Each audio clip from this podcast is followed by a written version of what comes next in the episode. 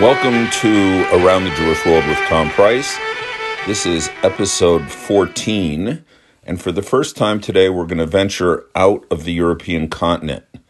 This was a little bit unplanned in the sense that I had planned to dedicate this episode to Bulgaria, but instead, the Master of the Universe had different plans. And when I woke up yesterday morning, the first four articles I saw in the International Jewish Press were all about the plans of the so called last Jew in Afghanistan to leave Kabul and abandon the synagogue that he's been guarding there for the past 20 years or so.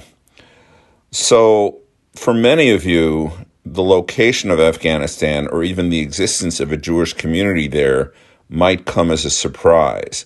So let me try to go over some basics. So, Afghanistan is located to the north of Pakistan, the east of Iran, and south of Turkmenistan, Uzbekistan, and Tajikistan. And there's a little finger like extension in the far northeast of Afghanistan that actually touches the Chinese border. And that was not really an accident, but an artifice of history. Uh, the Brits and the Russians used to play something called the Great Game in Central Asia, and the Brits basically drew the map of modern Afghanistan. The Jewish community in Afghanistan goes back to the period right after the destruction of the First Temple in 586 BCE and contains really several different periods about which most Western Jews know very little. Having said that, I want to address an issue that I find bothersome about Jews in the Americas in general, and not only the United States, not only North America, but North, Central, and South America. We all like shortcuts, so we tend to be binary in our thinking, and we tend to ask about Jews are they Sephardic or are they Ashkenazic? And so far, at least, on this podcast, all the communities that I've described have been either Sephardic or Ashkenazic or a mixture of the two. In the case of Afghanistan, we have a classic example of a Jewish community which is neither. So, what other category is there? I mean, once I heard a very flip Israeli tour guide answer a question posed by a non Jew during a visit to the old Jewish ghetto in Shanghai. And the question was So, what's the difference between Ashkenazim and Sephardim? And his answer was Well, that's simple. Sephardim eat rice and Ashkenazim eat noodles. Well, it's a little bit more complicated than that, but it is true that those two ethnic groups are often divided by the foods they eat and also by the languages they speak. Obviously, for many Ashkenazim, the mother tongue, the mameloshn spoken by their grandmothers was Yiddish, and for many Sephardim, the mother tongue was Ladino or Old Spanish. Uh, which in some places, in some Jewish communities, is still referred to as Espanol. But the fact is, there are many Jews in the world whose families never set foot in the Iberian Peninsula and are therefore not Sephardic. And they never set foot in Eastern or Central Europe, never spoke a word of Yiddish, never even heard of gefilte fish, so they're not Ashkenazic either. What are they? The correct term for these communities in Hebrew is Edot HaMizrach, the communities of the East and they live scattered from Morocco, which does have some Sephardic Jews, but also some Jews who are definitely Edot HaMizrach, all the way across North Africa to Egypt, and then the Arabian Peninsula. And then, and people often forget this, these were great centers of Jewish population until quite recently.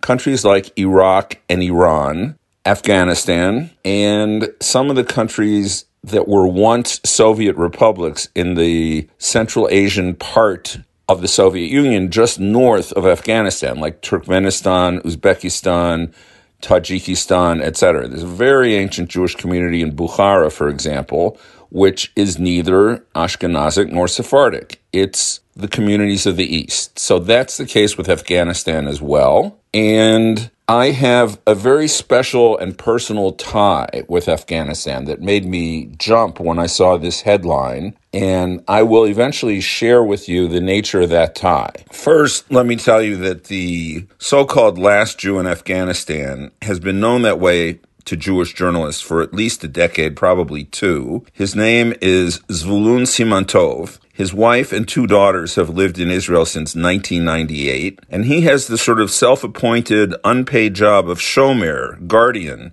of the last synagogue in Kabul. And he describes the zeal with which he has performed this task through multiple wars and incredible political turmoil as being, quote, like a lion of the Jews here. Now, why do I want to talk with you about this relatively obscure community? Sadly, it's just one among many of the vanishing Jewish communities in the world. Think about Yemen and Syria, which were both large, ancient, thriving Jewish communities just a few decades ago. But with this synagogue in Kabul and with the wider Simantov family, and Simantov, by the way, in Hebrew means a good sign, and it's a very common Jewish family name throughout Central Asia.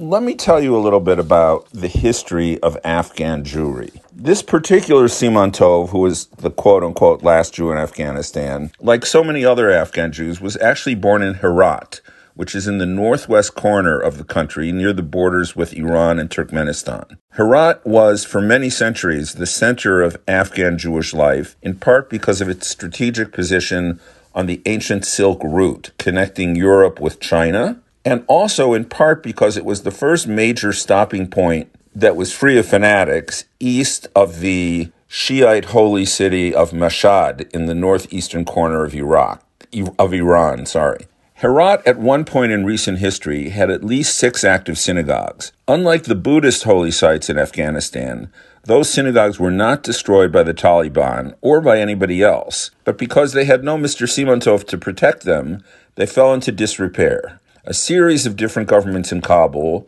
directed that one of them should be turned into a school, a second should be turned into a mosque, and the other four should be restored to their former glory as synagogues. Now, this process is very much a work in progress, with some funds coming from the Afghan government, which doesn't have a lot of spare cash, some from the Aga Khan Foundation, which does, and the bulk of the funds come from Afghan Jewish emigres living in Israel, Europe, and or the US. Jews lived in Afghanistan since at least the time of Cyrus the Great, shortly after the destruction of the first temple, but that was long before the growth of the Silk Route or the urbanization of Herat. So, what was the center of Jewish life in Afghanistan before it was Herat? The ancient city of Balkh, capital of the once powerful kingdom of Bactria and home to the Bactrian or two humped camel, is known to have been the center of Jewish life in Afghanistan for many centuries before written records exist. It is claimed by at least several sources to be the burial place of the prophet Ezekiel and the home of the prophet Jeremiah. Gradually, the emphasis shifts westward to Herat and then eventually southeast to the capital of the new state of Afghanistan, namely Kabul. A 12th century Muslim travel writer already back then wrote about the importance of the Jewish quarter of Kabul. And less than 10 years ago, an incredible treasure trove of 11th century documents written in Hebrew, Aramaic, Judeo Arabic, and Judeo Persian, was discovered in some Taliban caves in the eastern part of the country. This collection was considered so important that it was called the Afghan Geniza, putting it on a parallel with the very famous Cairo Geniza. 20th century history of Jews in Afghanistan was a real roller coaster ride. Population rose and shrank dramatically multiple times.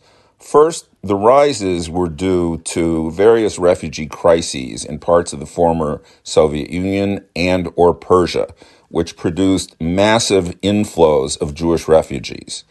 At the same time, however, a series of Afghan governments made life increasingly difficult for the Jews who lived there. In 1948, when the State of Israel was proclaimed, there were only about 5,000 Jews left in all of Afghanistan, down from a peak of somewhere between 50,000 and 100,000. Allowed officially to emigrate in 1951, Most of those remaining Jews fled either to Israel or the United States. By the time of the Soviet invasion in 1979, only about 300 Jews remained, and they were all in Kabul. And now, after years of Soviet occupation, endless civil wars, huge political and economic instability, the Jewish population is down to one man, Mr. Simantov. So, what's my personal connection with this family and this synagogue? that one member of the extended family decided to stay behind and guard.